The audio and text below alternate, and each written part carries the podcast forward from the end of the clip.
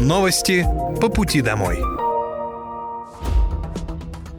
Здравствуйте, это новости по пути домой и с вами я, Мира Алекса. Пока вы добираетесь до дома за рулем своего автомобиля, на пассажирском сиденье или в общественном транспорте, я расскажу вам о том, что произошло сегодня в Подмосковье, в России и в мире. Вооруженные силы Российской Федерации продолжают проведение специальной военной операции. На Купинском направлении потери противника за сутки составили до 35 украинских военнослужащих и самоходная гаубица «Акация». В Харьковской области и в Луганской Народной Республике пресечены действия трех украинских диверсионно-разведывательных групп и уничтожены украинские радиолокационные станции кругового обзора и наведения целей П-18 и 36Д6. На Краснолиманском направлении уничтожено более 70 украинских военнослужащих, боевая бронированная машина, а также самоходная гаубица «Гвоздика». На Донецком направлении штурмовые отряды в прошедшие сутки овладели двумя кварталами на северо-западе и в центральной части города Артемовск. Авиацией совершены 22 самолета вылета. Артиллерией южной группировки войск выполнены 54 огневые задачи. Общие потери противника за сутки на этом направлении составили свыше 270 украинских военнослужащих и наемников, один танк, боевая машина пехоты, 7 боевых бронированных машин и 5 автомобилей. На южнодонецком и запорожском направлениях уничтожено до 60 украинских военнослужащих, два пикапа и одна гаубица МСТА-Б. В Запорожской области уничтожен склад боеприпасов, а также ангар с вооружением и военной техникой 65-й механизированной бригады ВСУ. Средствами противовоздушной обороны перехвачено три реактивных снаряда системы залпового огня «Хаймарс» и уничтожены четыре украинских беспилотных летательных аппарата. Программу модернизации системы ЖКХ Подмосковья менее чем за пять лет инвестируют около 320 миллиардов рублей. Об этом на совещании с руководящим составом правительства и главами муниципалитетов рассказал губернатор Московской области Андрей Воробьев. Он назвал эту тему, поднятую президентом России, очень чувствительной и важной. Нам оказана существенная поддержка федерального правительства, а также ОАО «Газпром», Речь идет о модернизации системы ЖКХ. Это и сети, и котельные, и самые критические важные узлы, которые обеспечивают теплом, водой, энергию каждый дом. В эту зиму мы не раз касались этой темы. И есть чувствительные территории, такие как Солнечногорск, Химки, Дзержинский, Кашира, которые обращали на себя внимание. За меньше чем 5 лет будет инвестировано порядка 320 миллиардов рублей. Это позволит заменить 1200-250 километров сетей. Когда новая котельная, это всегда хорошо, важно, водозаборный узел или очистные сооружения, но ключевое, без чего не работает, не достигается эффект, это, конечно, сеть. И очень важно, что из этих заметных инвестиций большая часть идет как раз на модернизацию сетей. Безусловно, мы и дальше будем смотреть за ходом работ, также мероприятиями, связанными с более мелкими вопросами в системе ЖКХ. Но, как и прежде, это остается нашим приоритетом. Губернатор добавил, что очень важно обеспечить прозрачность, своевременность и темп работ, который должен в этот весенне-летний период обеспечить качественное теплоснабжение. 20 врачей привлекли для работы на селе в Подмосковье с начала года.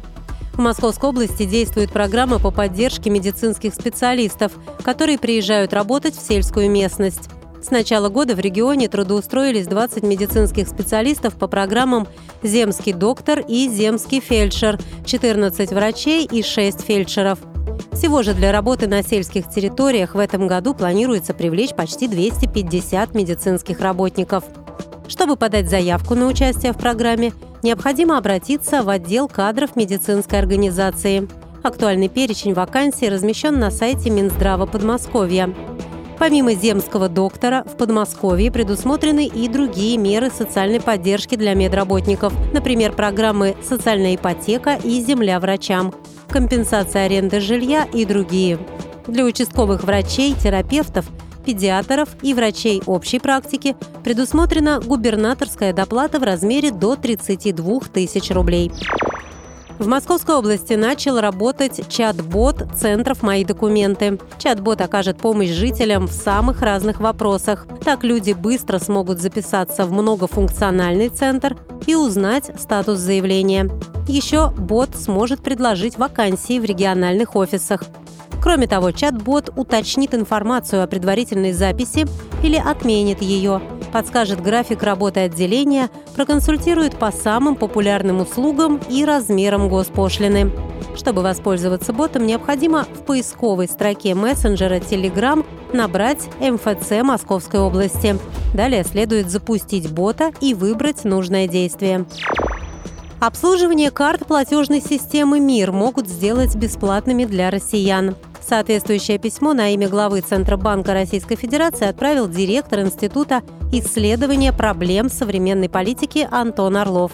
Политолог отметил, что на фоне санкций карты МИР стали единственным доступным способом безналичной оплаты для россиян. Пользуясь картами этой платежной системы, россияне получили возможность оплачивать покупки смартфоном после отключения Google Pay и Apple Pay, а также расплачиваться картой в некоторых странах. Многие банки в России и так не берут плату за обслуживание карт МИР, однако в некоторых крупных банках клиенты продолжают платить за обслуживание. Плату такие организации отменяют только при выполнении дополнительных условий, определенных поступлений или трат с карты. Банковскому сообществу предлагается рассмотреть вопрос о возможности введения бесплатного обслуживания карт МИР российскими банками без дополнительных условий на период внешних санкций против российской банковской системы. Большинство жителей Подмосковья проголосовали за закрытие мусоропроводов в многоквартирных домах. Госжилинспекция подвела итоги голосования на портале «Добродел». За две недели опроса свою позицию относительно судьбы мусоропровода обозначили более 8 тысяч жителей из 59 территорий Московской области. 79% это работающие граждане и 92% относятся к возрастной категории до 60 лет. С незначительным перевесом в 11% в лидеры вышло мнение закрыть мусоропровод. У него 55,5% сторонников. Среди причин, по которым люди готовы отказаться от мусоропровода, большинство респондентов указало антисанитарию. При этом не меньше проголосовавших отметили, что их мусоропровод содержится удовлетворительно. Основными причинами, по которым мусоропровод следует оставить, участники указывали дополнительное удобство, возможность избавляться от отходов, не выходя из подъезда, и то, что мусоропровод необходим для маломобильных категорий граждан и пожилых людей. В Московской области продолжает реализовываться пилотный проект по обустройству колясочных в местах мусоропроводов в рамках реализации национального проекта «Жилье и городская среда» по региональной программе капремонта. Это были новости по пути домой, и с вами была я, Мира Алекса. Желаю вам хорошей дороги и до встречи. Новости по пути домой.